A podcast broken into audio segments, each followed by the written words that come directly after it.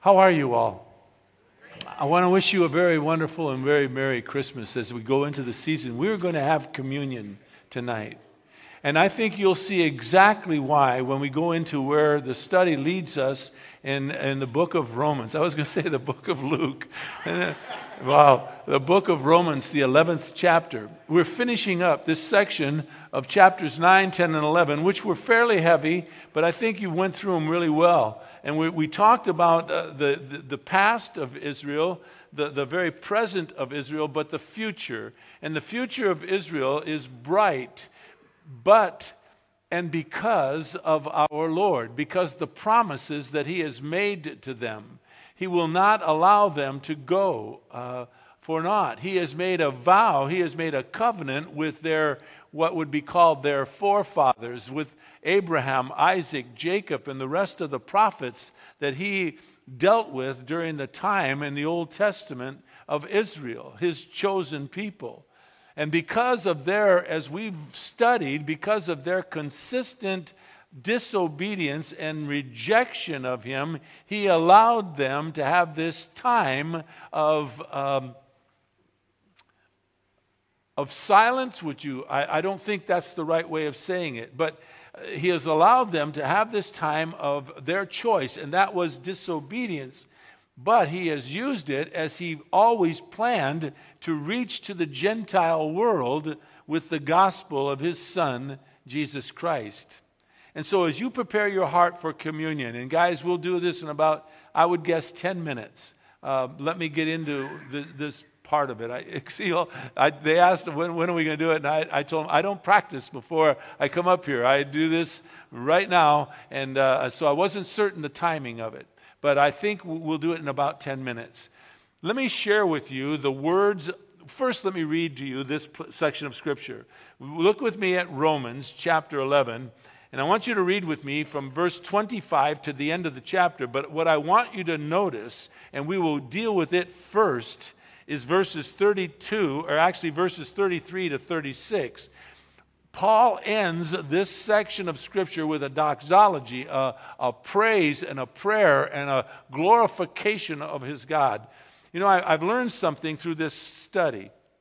I knew this a lot before, but it became really, really uh, evident to me in my, my spirit is that everything that I am to do is to be is to be worshiping and to praise and to give glory to God. I mean everything whatever it is I do, that is my purpose for living. As a matter of fact, let me read to you, before I do read this place in Scripture, the words of the Westminster Catechism. It is our purpose for life, they proclaimed it. It says, the Westminster Catechism says, our, the chief end of man. In other words, our ultimate purpose is to glorify God and to enjoy him forever. To glorify God and to enjoy Him forever. Paul writes, verse 25 of chapter 11 I do not want you, brethren, so he is speaking to the family of God. I do not want you, brethren, to be uninformed of this mystery, lest you be wise in your own estimation, that a partial hardening has happened to Israel until the fullness of the Gentiles has come in. And thus, all Israel will be saved, just as it is written the deliverer will come from Zion. He will remove ungodliness from Jacob. And this is my covenant with them when I take away their sins. From the standpoint of the gospel, they are enemies for your sake, talking to the Gentiles. But from the standpoint point of God's choice, they, talking about Israel, are beloved for the sake of their fathers. For the gifts and the calling of God are irrevocable. For just as you once were disobedient to God, but now have been shown mercy because of their disobedience, so these also now have been disobedient, in order that because of the mercy shown to you, they also may now be shown mercy. For God has shut up all in disobedience that he might show mercy to all. Now the doxology, now the prayer. Oh, the depth and the riches both of the wisdom and knowledge of God. How unsearchable are his judgments and unfaithful, unfathomable his ways. For who has known the mind of the Lord, or who became his counselor? Or who has first given to him that it might be paid back to them again? For from him and through him and to him are all things. To him be the glory forever.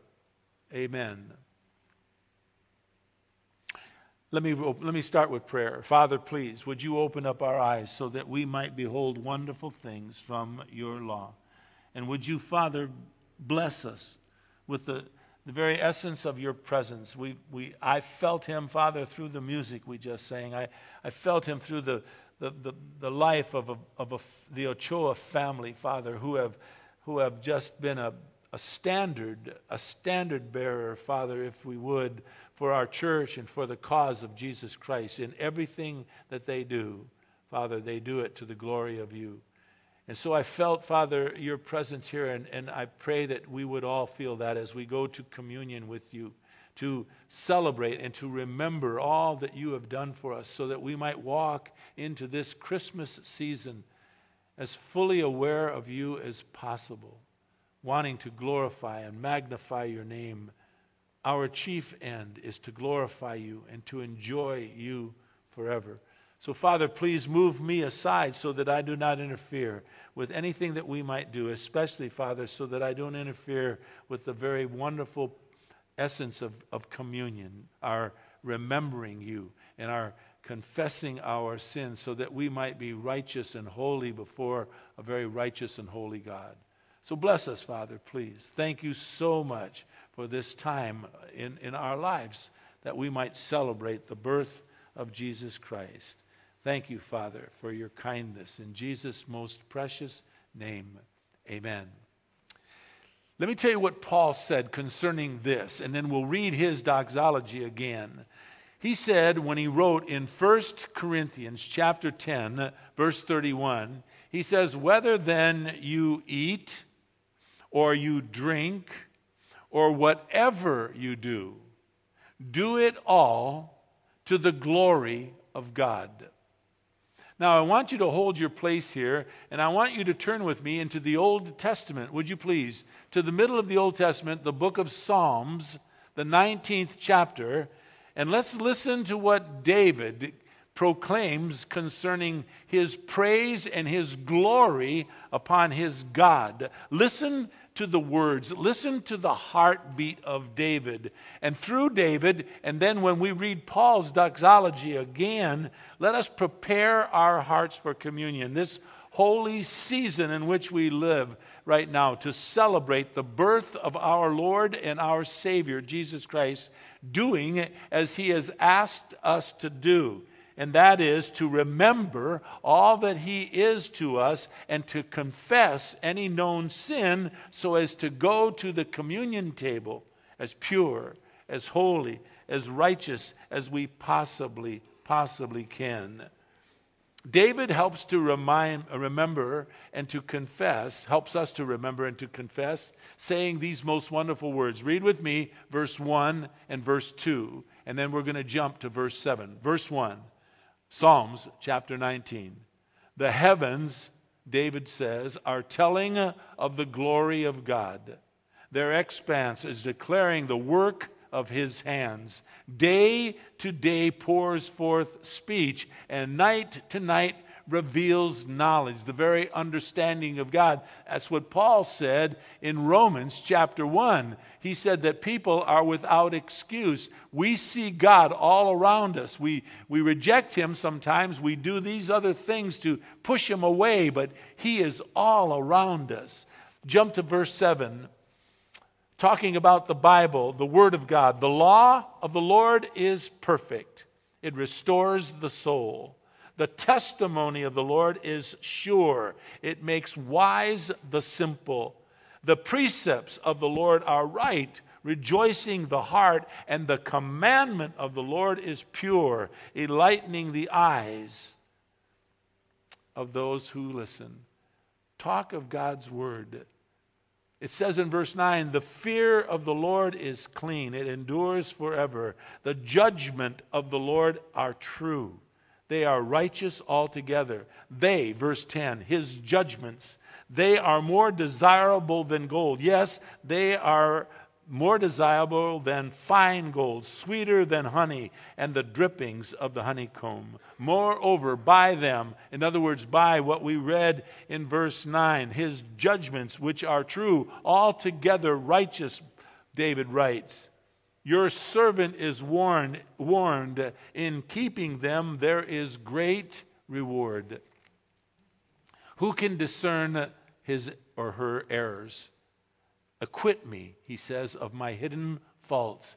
David basically said here, 1 John 1 9, if we confess our sin, he is faithful and just to forgive us our sins and to cleanse us from all unrighteousness. Verse 13, back in Psalms 19, also keep back your servant from presumptuous sins. In other words, keep me from further sins, dear God. Let not them, let not my sin rule over me. Then I will become blameless, he says, and I shall be acquitted of great transgressions. Let the words, verse 14, let the words of my mouth and the meditation of my heart be acceptable in your sight, O Lord, my rock and my redeemer. If you turn back with me again to chapter 11 of Romans, Paul's doxology, his prayer at the end, focuses in on our purpose, and that is to glorify God. Paul prays, and right after this, guys, we will have communion. He prays in verses 33 through 36. Oh, the depth and the riches, both, both of the wisdom and knowledge of God. How unsearchable are his judgments, and unfathomable are his ways.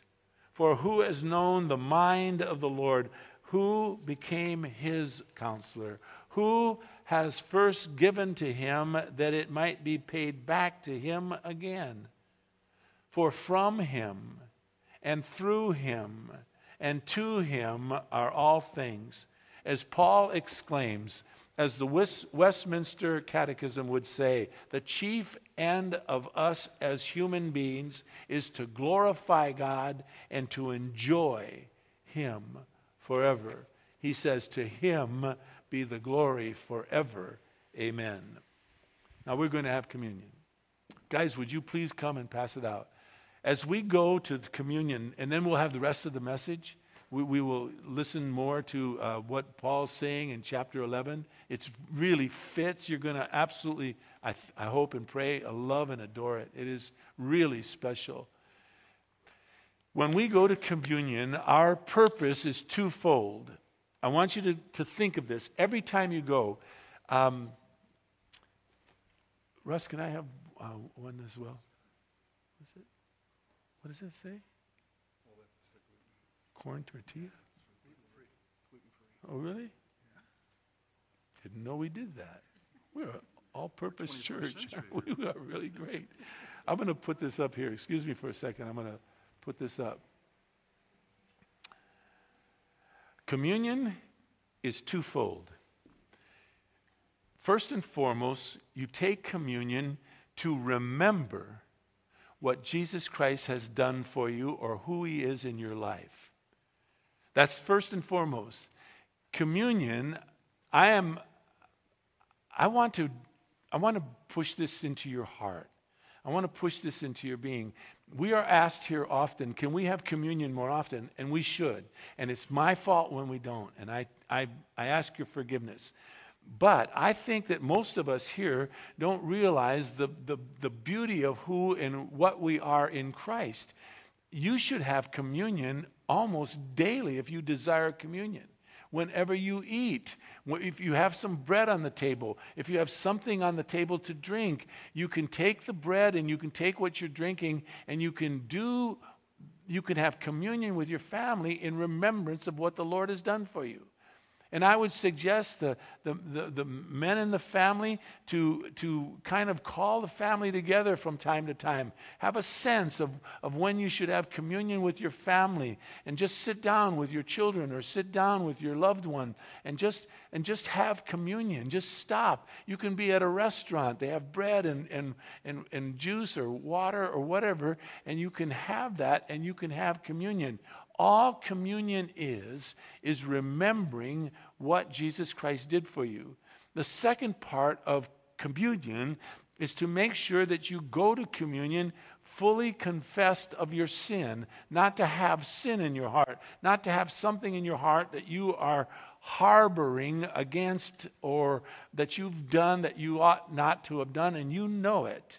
It's, I'm not talking about that sin that, that, that, that maybe you have done and maybe you haven't. You, you weren't sure. Were you, when you got mad at that guy on the freeway, was that sin? I don't know. Maybe it was.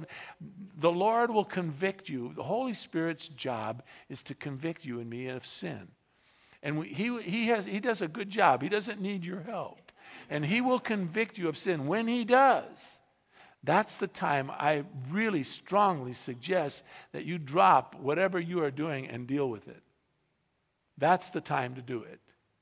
So, communion is twofold. We're going to now take the time of being quiet so that you can reflect and, and, and, and, and li- listen to your heart. Is there anything that you are harboring that you ought to deal with in your life?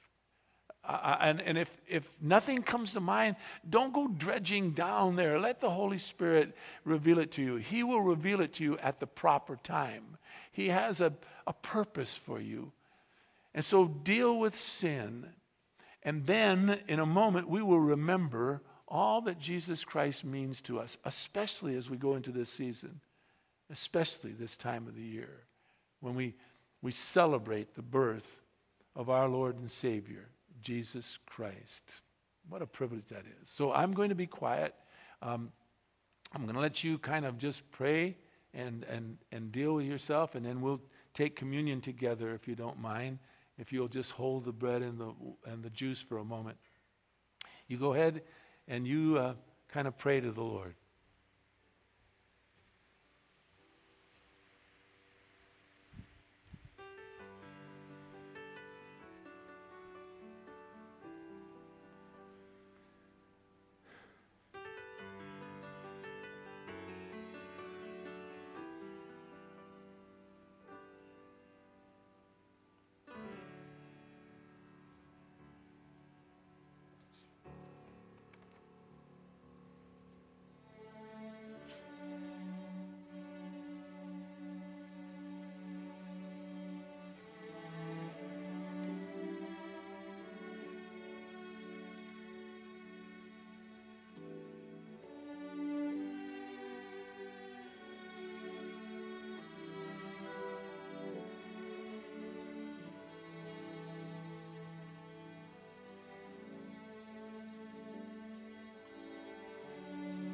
Father, your, your beauty is unmatched.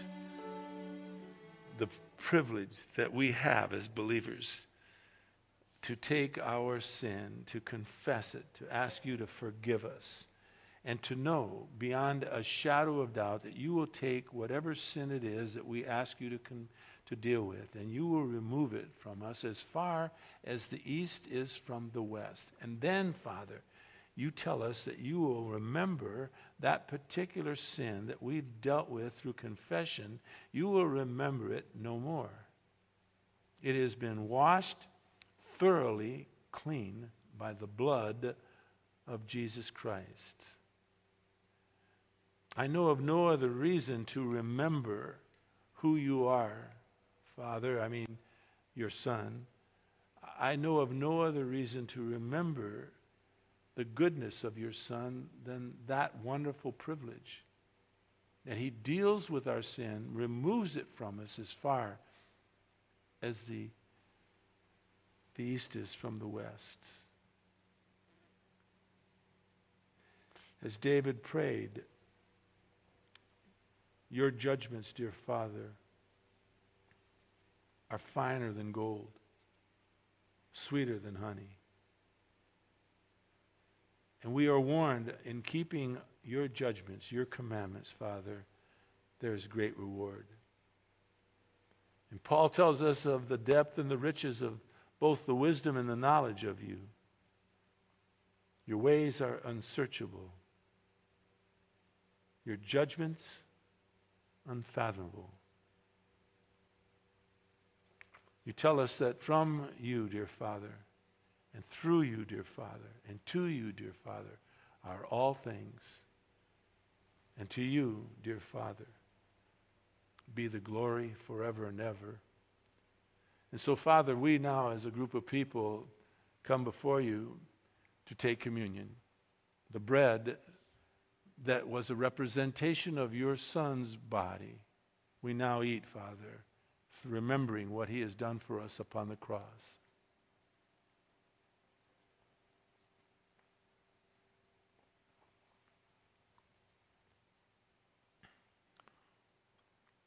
The blood that he shed, he represented it through the wine that they drank, the juice that we now hold.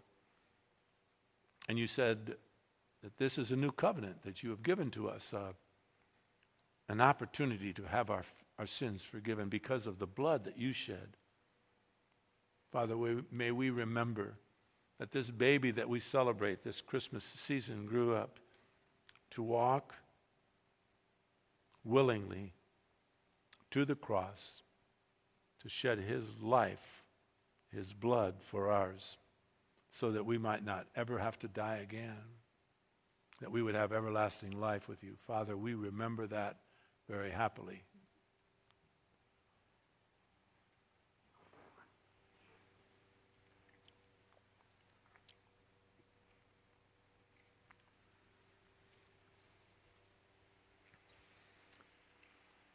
I'd like to close in prayer. Not close the service, I'll just close this part of it. Thank you, Father. You have given us one of the greatest privileges that anyone could ever have, and that is to deal with uh, the guilt of our conscience, to deal with any problems that we may have, to bring them to you, and to understand that you hold that against us no longer. You've forgiven us, Father. You have cleansed us. You have, by your grace, made us holy. we are holy human beings because of the righteousness of your Son that we have living within us. Lord, how, how kind of you. Bless us the rest of this service, Father. Let us make sense of this great, great place in the Word of God, I pray in Jesus' most precious name. Amen. Let me tell you, there's two aspects to the glory of God. Chief end of you and me is to glorify God and to enjoy Him forever. Glorify God in in all that you do and enjoy Him forever. God's glory first you know, I can't eat healthy. I guess what I had is stuck right here. It won't go down. It says, no, give me something that's bad for you. I'm so sorry. I'm coughing on that. There are two, I, I bet you I know where you're going, Jeff. You're going to go get me water, aren't you? Two aspects of God's glory. Let me share what they are. It's very interesting. The first could be called his basic glory, it's, a, it's his very nature. it's the glory that he has that cannot be either given to him nor can it be taken away from him. It is who he is in his purest form. I, I got a. You got some water? Oh, great. Is it open? Throw it. Thanks, Dave. I love you so much. Here's to you and your family. Thank you. The first part of God's glory cannot be given to him, and we cannot take it away from him. It is who he is in his purest form. Now, that is, that is important to understand because we have been also asked by God to to give him glory. That, that is a purpose in your life and my life, to give God glory. The glory that God has has been revealed throughout Scripture. for instance, Wayne, if I turn this mic off for a second, is that going to make it pop or do anything bad? Or can you just turn it off back there? Can you?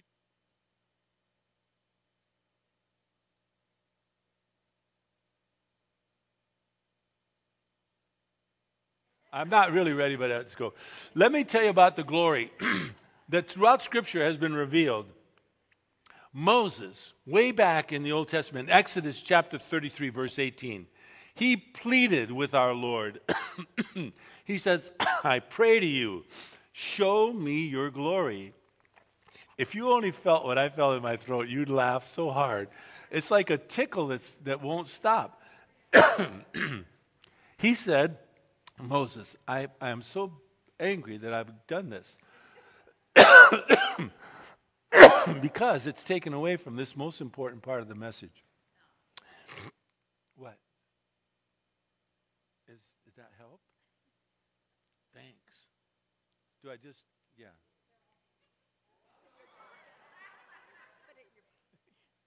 Merry Christmas. I'm so sorry. I'm embarrassed. I, uh, I will not eat gluten bread ever again. Oh, there's a wrapping on it too. Okay. Listen to what Moses said in Exodus. I've already said it a couple times, but I, I don't want to take away from it. He says, I pray to you, God. I pray to you, show me your glory. You remember what happened? God could not show him all of his glory. He said, Well, hide yourself in the cliff here. And he says, When I go away, you can see the tail end of it one of my favorite places in the Old Testament, that's really tasty, thank you so much, is Isaiah chapter 6, verse 3. It says, An angel cries out for Isaiah to hear, Holy, holy, holy is the Lord of hosts. The whole earth is what? Very good. Ah, I'm so impressed. The whole earth is full of His glory. Well, when you go to the New Testament, that glory is the very essence of our Lord and Savior, the baby that was born in the manger that grew up, when we are told in John chapter 1, and the Word, Jesus Christ, the baby, became flesh. We celebrate Christmas. He dwelt among us. And John writes, We saw his glory. Glory, John says, as of the only begotten from the Father, full of grace, full of truth. That's our Savior. That's our God. He has glory. The second aspect of God's glory is that which you and I voluntarily give to Him. as it says in, in, the, in the Westminster Catechism, our, chief, our chief end for living is to glorify God and to enjoy Him forever. And so it is the honor that you and I have, the, the privilege to choose to give the Lord God who made us glory. We give him glory but the glory that you and I give him does not add in the least bit to his basic glory. He is glory, he is magnificent. It is simply your choice, my choice, to go through, for instance, this holiday season, this Christmas season. It is our choice to affirm, to recognize, to proclaim His glory in and through our lives to everyone we come in contact with. How you do that, how we do that, that's a, that's a choice you make. Some of us will be a little more exuberant than others, but it doesn't make us better than others. It is just the style in which you worship and give God glory. so you may do that through your lives. And why you do that is because the chief end in your life, your ultimate purpose, going into Christmas, is to glorify God and to enjoy Him forever. What a privilege. Our supreme purpose for living is to recognize and honor God. Now, some might say, and I'm, I'm one that would say this, not to give Him glory. Failure to glorify Him in and through our lives is a mark of spiritual rebellion. It's a mark of ungodliness. Paul seems to allude to this in the book of Romans, the first chapter. When we first started this book, Paul said, There's no excuse. Mankind has no excuse, Paul says. No one at any time, in any place, has an excuse to honor God or to refuse to glorify Him as God. In Romans chapter 1, verse 18, it starts off, Paul says this The wrath of God is revealed from heaven. It's been revealed against all ungodliness and unrighteousness of mankind who suppress the truth in unrighteousness. Because, he says in verse 19, that which is known about God is evident within them. They know better. God, Paul writes, made it evident to them. Verse 20 For since the creation of this world, his invisible attributes, his eternal power, his divine nature has been clearly seen, being understood through what has been made, so that they, those, they meaning everybody that walks the face of this earth, we are without excuse. We know better.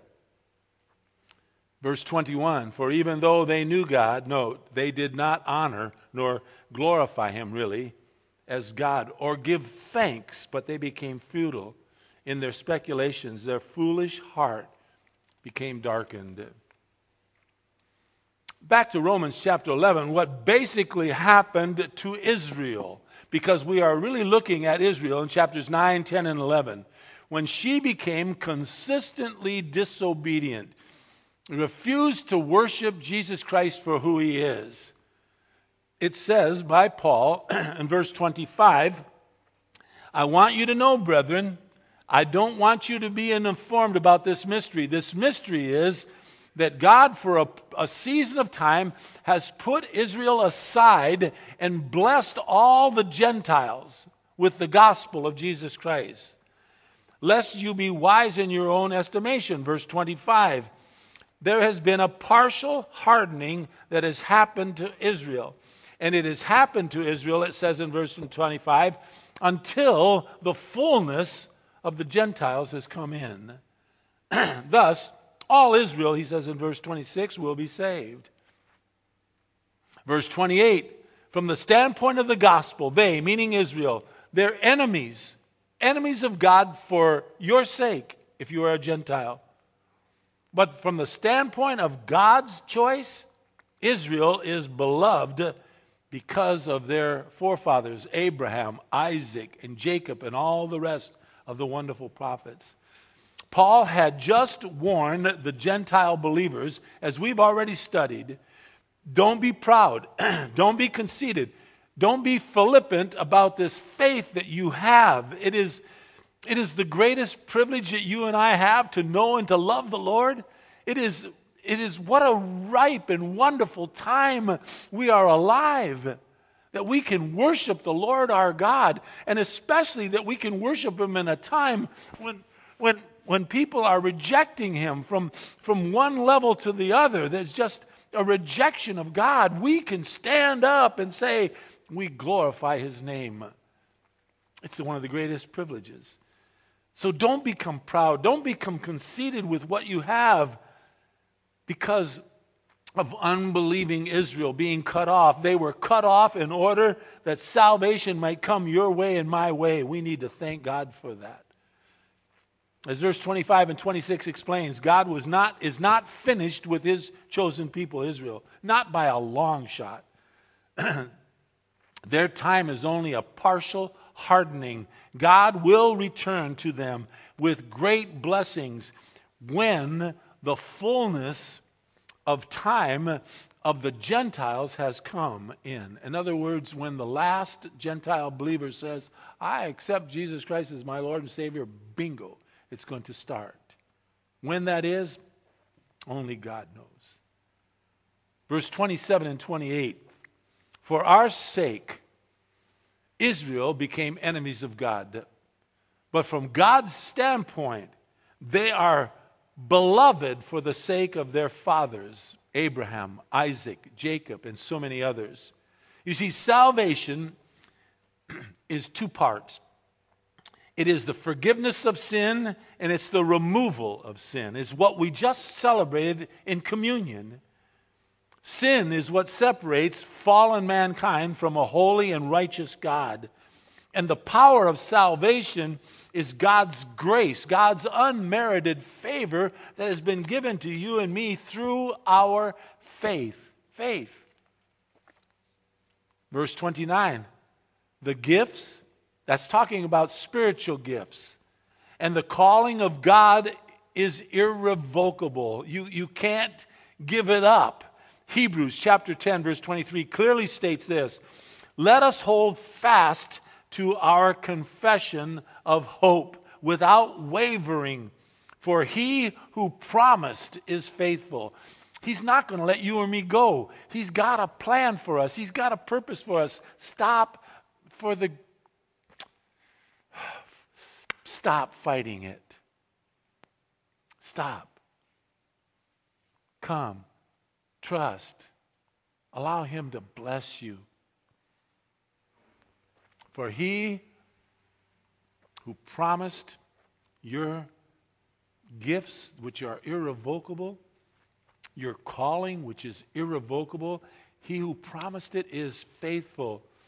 So this is so wonderful. Both Jew and Gentile alike, here in this the end of this chapter. God will not change his plan. His gifts, his calling, they are irrevocable. Just as God's sovereign grace Uh, cannot be earned. We receive God's grace by faith and faith alone. Neither can it be rejected or taken away. I can't lose my salvation. I can lose my blessings. I can lose my peace with God. I can lose all of those things, but my salvation is secure in Christ Jesus because they are irrevocable. My calling, and my gifts. They're irrevocable. Kay and I have talks every once in a while uh, about how long, much longer do I want to preach? Well, I don't know. I would like to preach till the Lord comes back. That would be my choice. I would love to live to that day. And I would love to preach as long as you allow me and as long as the Lord allows me. Because what else do I have to do? What else is there in life? The gift that the Lord God has given me by grace is irrevocable. His calling upon my life, He's not going to take it away. I can lose certain things because of sin. Um, I often uh, wondered about those pastors that do things that are just, you know, you know, when they committed adultery or they or they or they've done the most despicable of things and yet they still continue to preach. You should not allow me to preach another message if, if I'm in deep sin. I can lose that blessing. But his gift and his calling upon my life, it's irrevocable. And so God's sovereign grace cannot be earned. Nothing can prevent Israel from being saved, not even her disobedience. Because Paul just declared in verses 26 and 27 her ungodliness, Israel's, will be sovereignly removed and her sins graciously by God taken away. I don't understand all of that, by the way. I don't. I just trust it. And I know that God is, is wonderful and He will do what is right. And I have no problem with that. I just don't understand what all that means yet.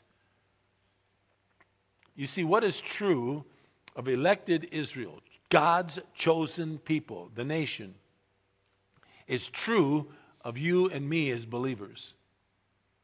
What He has given us is irrevocable, He will not take it away. And that should make you feel so comfortable that, that God is going to be faithful with Israel in all of this time where they have denied Him, and yet He will accept them back. And, and He does the same with you and me. He loves us so much, so much.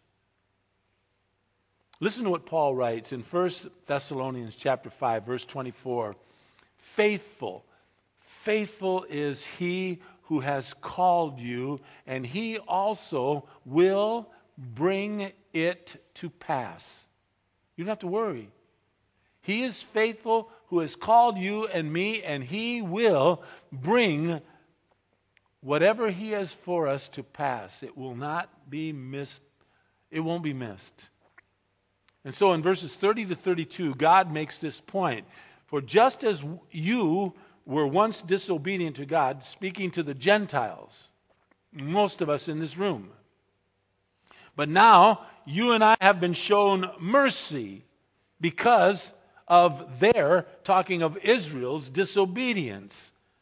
So these also now have been disobedient. The Jews, that because of the mercy shown to you, the Gentiles, they, the Jews, may now also be shown mercy. For God has shut up in all all in disobedience. Why? So that he may show mercy to all, Jew and Gentile alike. You know what our greatest need is? Mankind's greatest need. It's, it's simple to know. Just study the Bible. Greatest need of mankind is to have their sins removed. To have their sins removed. And to be forgiven of their sin. Only Jesus Christ can do that. And through doing that, he then gives to mankind spiritual, eternal life. He takes us from hell and gives us heaven. Therefore, God's amazing mercy, His grace, His unmerited favor, generously provides that security of eternal life in your life and mine. Our sins have been forgiven both Jew and Gentile alike. Now, since salvation is based upon God's mercy, not our merit, you can't earn it. I want you to listen to Paul's words. Let's close with this. In fact, hold your if you have a marker, you can mark Romans chapter 11, but turn to the right to 1 Timothy chapter 1. First Timothy would be, um, you know, James and Hebrews, and then to the left you'll go past Philemon and Titus, and you'll come to Second, and then First Timothy if you're coming from the back forward. I want you to look at First Timothy chapter one. I, I want you to look at this because if you mark your Bible, this would be a section to mark. I want you to note what Paul says about his salvation. These are not my thoughts. These are Paul's thoughts. This whole idea of the security of your salvation is not something that I've conjured up in my mind. This is what Paul has taught us. Paul says in 1 Timothy chapter 1 verse 12, "I thank Christ Jesus our Lord, who has strengthened me because he considered me faithful, putting me into service." Paul says. 1 Timothy chapter 1 verse 12. Verse 13 Even though I was formerly a blasphemer, even though I was formerly a persecutor, I was a violent aggressor. In other words, I was a sinner. Yet, Paul says in the middle of verse 13, I was shown mercy because I acted ignorantly in unbelief. Now, verse 14, great verse. the grace, God's unmerited favor, the grace of our Lord was more than abundant. In other words, it was more than abundant, Paul says, to wipe away my sin, even though I was a blasphemer, a persecutor, an aggressor against the very essence of who Christ is and his church. Paul says, the grace, verse 14, of our Lord was more than abundant with the faith and the love which are found, which Paul found, in Christ Jesus. In that is the gospel. He was forgiven for what he had done because he acted ignorantly in unbelief. When the gospel message was preached to him, he accepted it, and it was more than abundant to forgive him of his sin through the faith and the love that he found in Christ Jesus. Now, stop for a minute. We're a little bit late, not only a couple minutes, but let me just read to you this psalm. If you want to, you can look it up later. It's beautiful. Psalm 86 5. The writer reminds us For you, Lord, are good. For you, Lord, are ready to forgive. For you, Lord, are abundant in loving kindness to all who call upon you. If you're here this evening and you've not come to know Jesus Christ as your Lord and Savior, He is calling upon you. He so desperately wants you to know Him. He so desperately wants you to trust in Him. And He so desperately wants you, doesn't need you, He wants you to glorify Him.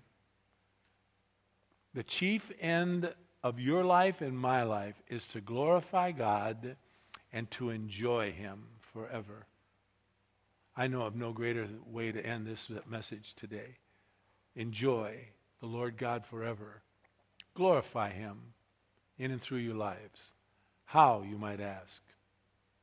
Whatever you do, do it heartily as unto the Lord, knowing it's the Lord Jesus Christ whom you serve. It can be with a great laugh with a friend.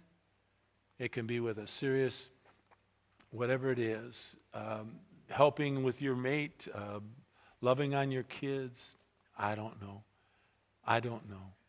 It really doesn't matter. Whatever you do, do it heartily unto the Lord. I wish you a very Merry Christmas. I love you folks more than you'll ever know. I'm sorry about the tickle in my throat. I thank you from the very bottom of my heart. That solved it. It's, it's gone. Thank you so much. I still have more left but I really do thank you for that. That's so kind of you to do that. Thanks. And thank you also, whoever else. Oh, yeah, it was you. Of course, it was you. Lord, thank you for tonight. We, we just love you. And, and it, is, it is our choice, Father, to glorify you. Uh, for some of us here, Father, help us to, to understand what that means so that we can do it even more often that we can be relaxed in how we live so that we don't have to necessarily be reading our Bible to think that we're glorifying you or, or, or doing something super, super spiritual to think that we glorify you. It, it could be just being kind to somebody. It could be just, just helping someone. It, it comes in different packages, different ways, Father. It's really the choice of us to, to glorify you in whatever it is that we do. It could be as something as simple as on the freeway, just, in, just backing up a little, letting someone come in and, and, and, and take a space that so many people are so uh, eager to hold on to. Oh, I can't lose one spot. It's, it's a number of things, Father. It's an attitude. Help us to glorify you. But, Father, most of all, help us to love you so much that we. Uh, we just are thankful for all that you've given us. Thank you for communion tonight, for everybody concerned. Bless us all, Father, as we go from here. We pray in Jesus' precious name. Amen. Gosh, I love you guys so, so much. Uh, for those of you that were Rock of Ages last night, you know what I'm about to say. You missed, you can leave, by the way. You, you, uh, you missed the time of your lives. Please don't miss Rock of Ages. They, are, they know how to throw a party. They do. It, we had the time of our lives. So thanks for being here. God bless you. Merry Christmas. See you all.